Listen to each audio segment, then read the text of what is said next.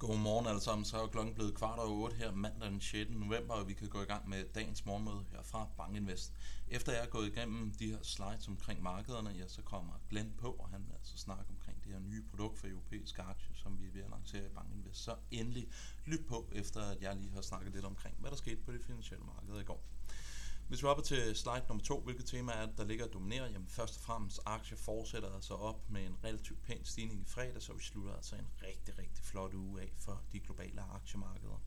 En stor del af forklaringen på, at aktier stiger så kraftigt i øjeblikket, jamen det er, at de lange renter de falder rigtig, rigtig kraftigt.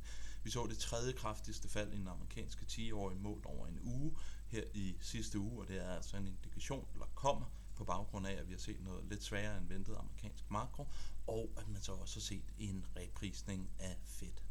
Vi så, at VIX i fredags faldt meget kraftigt, og vi ligger altså med et 14 handle nu, og det er altså signifikant ned for de 21, som vi lå handlet i for bare en uges tid siden.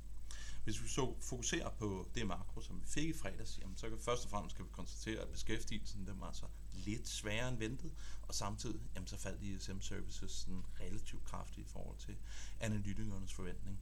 Og alt det her, jamen det tager altså lidt af presset for Fed, og bekræfter altså lidt det her scenarie, som vi i hvert fald har tegnet op, at Fed nok er done med at hæve renterne, og at det vi nu skal se ind i, det er bare en diskussion af, hvor længe de skal holde renterne på de nuværende niveauer. Hopper vi til slide nummer 3, jamen, der viser udviklingen i S&P 500, og med sidste uges stigning, jamen, så gik vi både igennem det 250 dage glidende gennemsnit. Så med lidt held, så kan man altså håbe, at de her systematiske strategier nu kommer på banen, og ligger og køber aktier op, og det medfører, at aktier det fortsætter. Men igen, vi har altså set flere gange over de sidste par måneder, hvor aktier er gået igennem de her glidende gennemsnit, uden at det har haft alverdens betydning for aktiemarkedet. Hopper vi til slide nummer 4, jamen der viser den ugentlige ændring i den amerikanske 10-årige, og som I kan se, så faldt vi 26 punkter sidste uge. Vi skal hele vejen tilbage til bankkrisen for at se et tilsvarende fald. Der faldt den stort set det samme.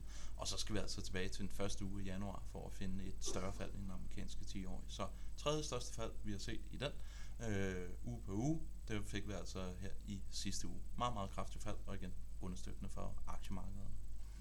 Hvis du ser på prisningen af Fed, så er den i den grad rykket i en lidt mere dobbelt retning her over den sidste uge, og man ligger faktisk i øjeblikket priser, at det første, første Fed rate cut, jamen det vil altså komme et eller andet sted imellem maj og juli måned, så juli måned er den officielle dato.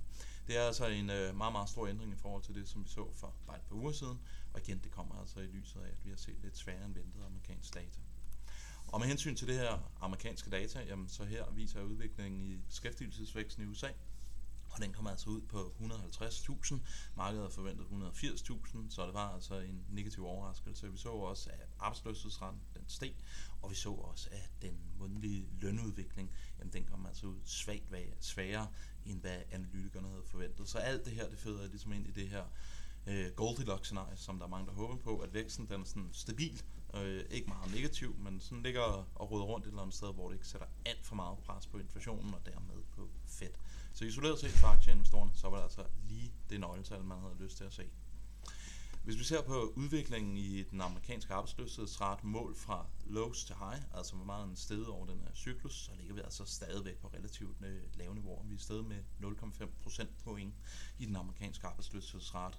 Når vi normalt har set en recession i USA, som I kan se på den her graf, jamen så ser vi altså en stigning i arbejdsløshedsraten et eller andet sted mellem 2 og 4 procentpoint, hvis man lige ser bort fra 2008 og coronakrisen, hvor vi så meget, meget, meget store stigninger i arbejdsløshedsraten. Så indtil videre, så er det altså bare positivt, skulle jeg til at sige, at vi har set sådan en svag stigning, og vi må så håbe, at den ikke fortsætter alt for meget, sådan så vi begynder at rykke ind i recessionsscenariet. Med hensyn til ISM Services, jamen, så faldt den relativt kraftigt til 51,8 her sidste måned. Det har jo været en lidt volatil rejse, vi har været på over de sidste par måneder, men øh, isoleret set så indikerer den altså, at vi ser en opbremsning nu, også i den amerikanske servicesektor, noget der ellers over 2023 har holdt sig relativt stærkt. Og så synes jeg faktisk, det var lidt interessant at se på forskellen mellem det aggregerede New Orders Index fra ISM Services holdt op mod New Export Orders. For der er jo ingen tvivl om, at vi ser et meget, meget heterogent vækstbillede i den globale økonomi i øjeblikket, hvor den amerikanske økonomi har det relativt godt, og hvor Europa og Kina eksempelvis har det relativt dårligt. Og vi kan altså også se, at New Export Orders det falder meget, meget kraftigt og ligger under 50, samtidig med, at det aggregerede New Orders Index faktisk steg her i over den sidste måned. Så der er altså nogle tegn på, at øh, den her divergens, vi ser vækstmæssigt, den begynder altså også at poppe op i nogle af de her underkomponenter for de store PMI's. Den 27. Øh, oktober, øh, så bare et par uger siden, jamen der havde den her graf med, og det her viser altså sådan en overskrift, som vi så inden fra Bloomberg, Take Optimism, og nu skulle det ligesom øh, ligge og køre. Og det, der var vores hovedtese, det er, at narrativer, det kommer og går.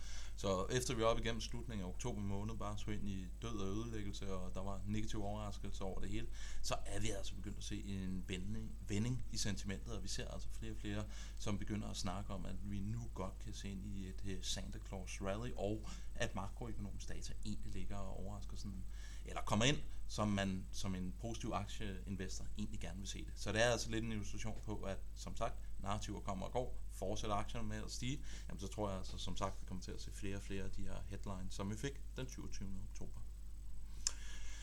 Det sidste, jeg har taget med, jeg har to grafer tilbage, jamen det er den relative afkastudvikling mellem cykliske og defensive aktier for USA, og der kan man altså se, at de cykliske aktier, de er hoppet lidt op herover den sidste øh, uge i forhold til de defensive aktier. Det helt store spørgsmål det er, om vi kan bryde det range, som vi har været i siden øh, juli måned, hvor at den her relative performance den øh, peakede. Men i hvert fald så så vi altså en, en klar bedring herover den sidste uge i øh, den underliggende dynamik for det amerikanske arbejdsmarked.